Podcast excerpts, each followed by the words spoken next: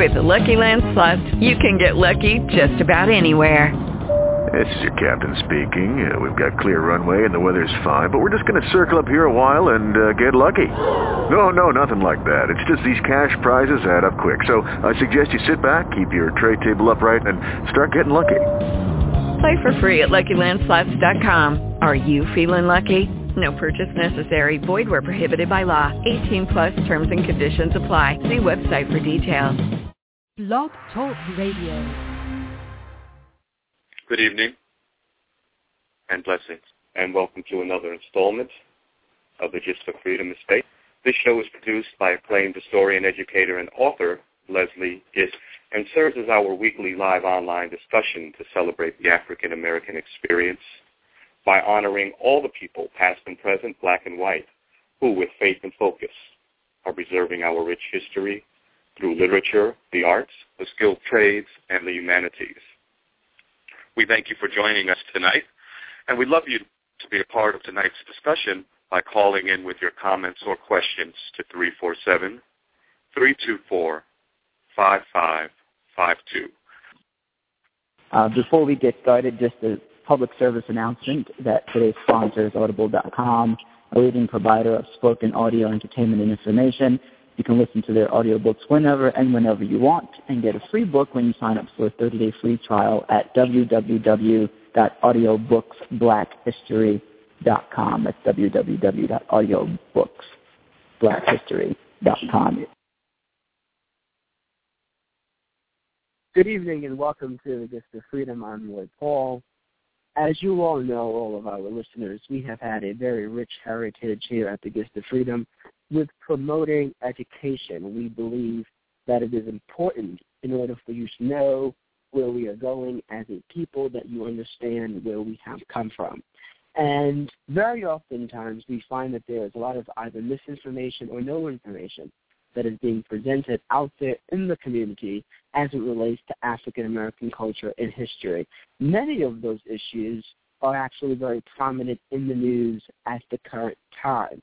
So what we decided to do for this edition of the Gist of Freedom is to go through a few stories and a few headlines that you may or may not be aware of, and some of you who are aware of some of the topics that I will touch upon, you may not know to what extent uh, the information that has been presented has been accurate or inaccurate.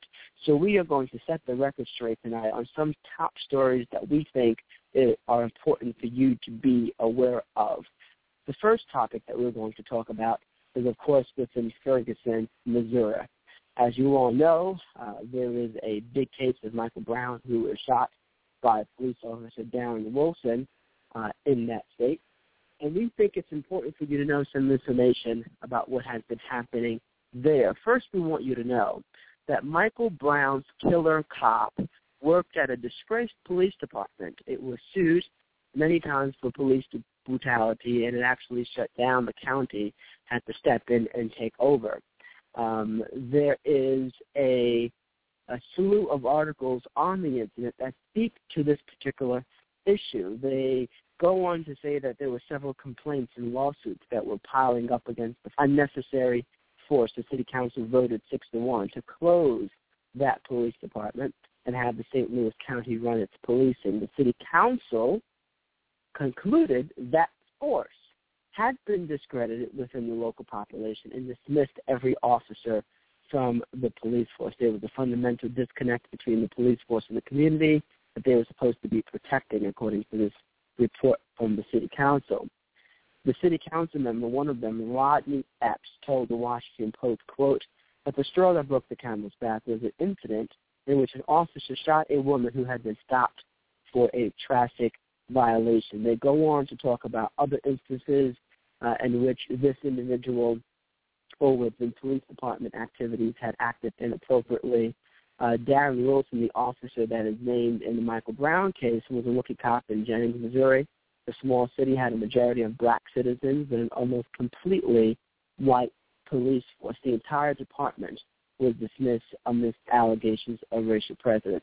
So, you know, it's important for us to know the chronological order uh, of what had happened here. Wilson, as you know, shot Michael Brown, 18 years old, six times on August 9th there have been mass protests and demonstrations in Ferguson and around the country uh, since then. There was a recent one just in Staten Island uh, on Saturday yesterday, which was led prominently, uh, amongst other leaders, by the Reverend Al Sharpton uh, to protest what was happening in Ferguson, Missouri, and of course with all the other instances of racial profiling around um, the country.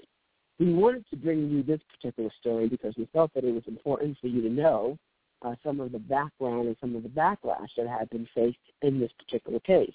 There has been question about the militarization of police officers. Um, there are members of the congressional con- uh, delegation, the United States Congressional Black Caucus, two of them that I know of, uh, Hakeem Jeffries uh, from Brooklyn, New York, and Gregory Meeks from Queens, that talks about the demilitarization of police officers and police forces around the country. So I think this Michael Brown case, although we have had other cases of police brutality in the past, this is really going to start to become uh, one of the uh, hotbeds for discussions about how we deal with policing in the United States of America. Uh, to what extent uh, should police officers be armed when going out into communities, and what other forms of uh, means for police officers to protect themselves will be available, whether stun guns will be used uh, or whether guns will be taken away. This is really the catalyst for the national discussion on policing um, in the United States of America. Um, so that's just one case that we wanted to highlight uh, and bring to your attention um, because it, it is absolutely important. Uh, the next case that we want to bring to your attention um, is the case regarding Marcus Garvey. Uh, Marcus Garvey decided to bring his organization to Harlem while visiting Booker T. Washington, and he learned about the Missouri Massacre. Um, this was a, a pivotal case in African American history where 100 blacks were clubbed, shot, and burned to death. For those of you who are not familiar with the case, there is a famous article, a headline from the St. Louis um, Globe Democrat. Uh, it may be available on the internet. I'm not sure how widely disseminated uh, it is or whether or not you would have to go into your local library to search for that article. But if you're able, of this article, uh, in 1917, there was a speech by Marcus Garvey in July uh, where he talked about this particular case. Um, he said that it will go down in history as one of the bloodiest outrages against mankind for which any class of people could be held guilty. Um, this is uh, especially important because a lot of people don't know about the Missouri Massacre. Uh, and for those of you who don't, we encourage you to be on top of this uh, and include it into your daily routine of African American history gathering. That cover that I just talked to you about says in very bold letters 100 Negroes shot, burned, clubbed to death in East St. Louis race war. Uh, and so if you can Google in that Missouri massacre, you'll be able to find information. We want you to be aware of this story as it pertains to African American history. Uh, moving on to the next story is about Malcolm X's father, uh, Pastor um, Earl Little. We want you to know that he petitioned for Marcus Garvey's release from jail. A lot of you may not know this fact about Malcolm X's father. Um, maybe you would know, uh, it's been well documented that Malcolm X's parents were Garveyites. Both his mother and his father were supporters of Marcus Garvey where they lived. After that petition that Earl Little petitioned on behalf of Marcus Garvey, he was freed within four months. We all know about Malcolm X's contribution to the civil rights movement, uh, the Black is Beautiful movement, his his transition from civil rights to human rights. Um, we want you to know that he went beyond country, religion, and race to fight for human rights and his people. Uh, and so, if you do a little bit of research and history on what his father Earl Little did, um, you can see uh, part of the letter that was sent to President Calvin Coolidge at that time, and I, I will read a part of it now for you to know what it states. It says, Honorable Sir, this is a letter that Earl Little, Malcolm X's father, wrote to President Calvin Coolidge. We, the officers and members of the International Industrial Club of Milwaukee, Wisconsin, and County of Milwaukee, do send you the following petition on behalf of Marcus Garvey, founder and president of the Universal Negro Improvement Association, who is now confined in the penitentiary at Atlanta, Georgia. We now humbly petition your excellency in the name of the God who created all men to dwell upon the face of the earth consider our request that by the power vested in you, you release Marcus Garvey from the five-year sentence without deportation, which shall be your priceless gift to the Negro people of the world, thus causing your name to be honored with generations yet unborn. Your petitioners in duty ever pray. That was a letter from Earl Little, who was the president uh, of the International Industrial Club of Milwaukee, Wisconsin, to President Calvin Coolidge to ask for the release of Marcus Garvey. Um, so this is a very important uh, part of African American history. As you know, Garvey arrived in America at the dawn of the New Negro era. Um, this um, going way back. Um, he was born in August of 1887 in St. Ann's Bay, Jamaica. He left school at 14, worked as a printer, joined the Jamaican Naturalist Organizations, toured Central America. Uh, it's very important to recognize his contributions. We not too long ago had a descendant of Marcus Garvey come on our program to talk about Marcus Garvey's movement uh, in liberation of African Americans uh, and some of the plight that he endured as he tried to free uh, and talk about the freeing of African Americans across the globe. So just a little bit of more history for you from the Gist of Freedom. The next story that we want to bring to your attention is about John Hope Franklin. Uh, he discovered the speech by abolitionists. This is very important to note. He discovered the speech by abolitionists, Thaddeus Stevens, in the 14th Amendment case that was argued by Thurgood Marshall. This was the Brown versus Topeka, Kansas case.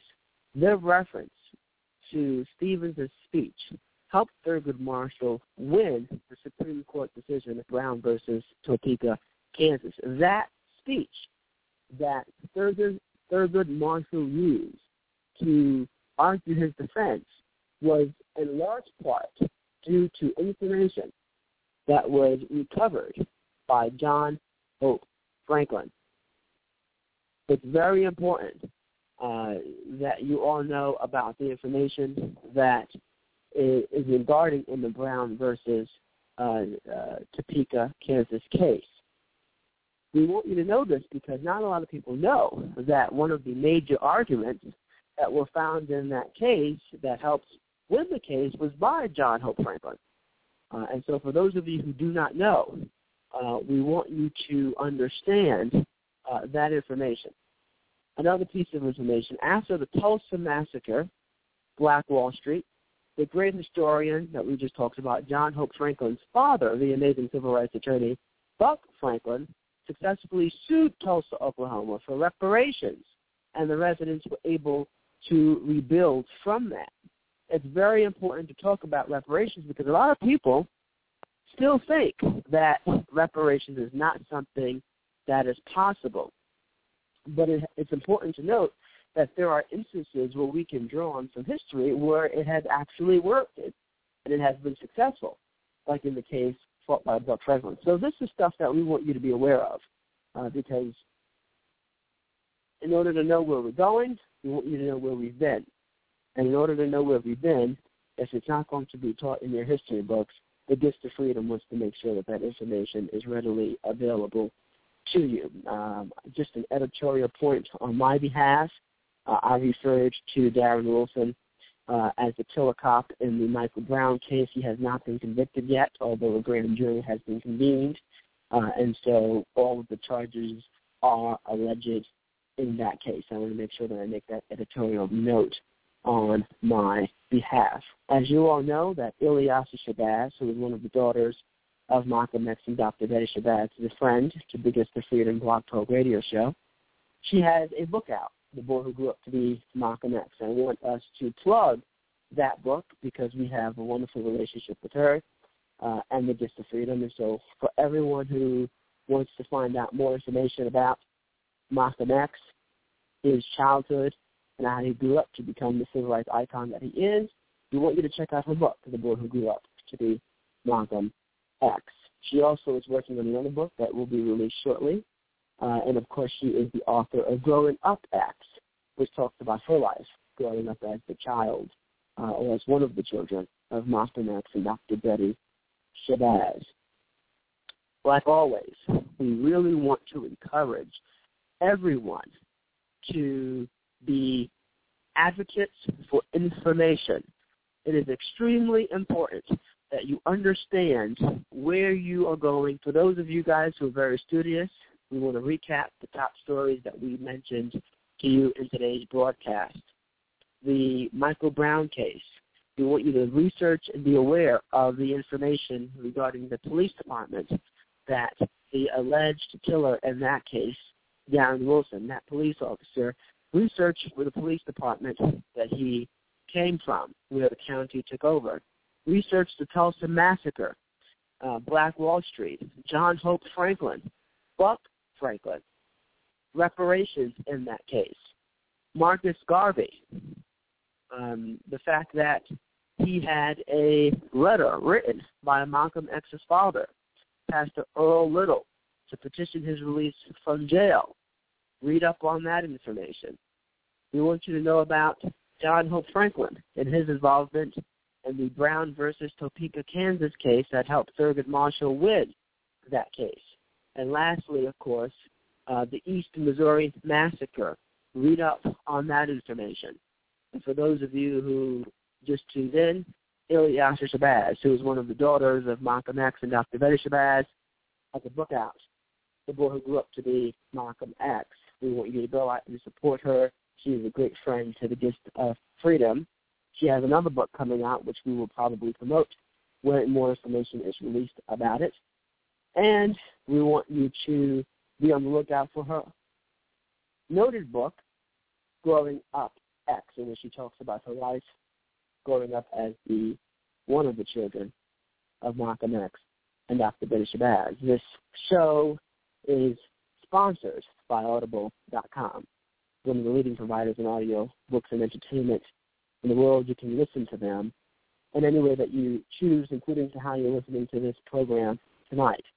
You can get a free 30-day trial when you sign up for audible.com at www.audiobooksblackhistory.com, www.audiobooksblackhistory.com. For all of us at the Gist of Freedom, I thank you so much for tuning into our broadcast tonight. It means a lot that we are able to share with you a bit of history, our history, so that all of us can be more enriched and empowered as we move towards in our daily lives. We want you to be knowledgeable and empowered. We want you to take this information and walk taller with your shoulders and your head held up high because now you have more information that you can go and do some more research on. And please do go and do more research. Do not take our word as golden. We want you to be authors and finishers of your own information. So go and research it. You may find out something that we did not include in this broadcast. More knowledge, more power. The more you know, the better you will do. Thank you so much. Good night, and keep the faith.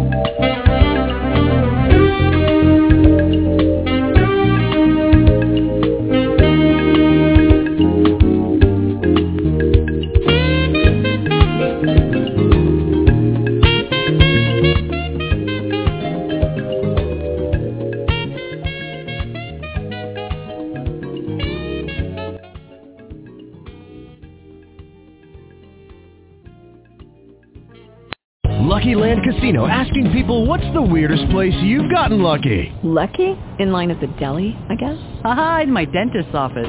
More than once, actually. Do I have to say? Yes, you do. In the car before my kids' PTA meeting. Really? Yes. Excuse me, what's the weirdest place you've gotten lucky? I never win and tell. Well, there you have it. You can get lucky anywhere playing at LuckyLandSlots.com. Play for free right now. Are you feeling lucky? No purchase necessary. Void where prohibited by law. 18 plus. Terms and conditions apply. See website for details.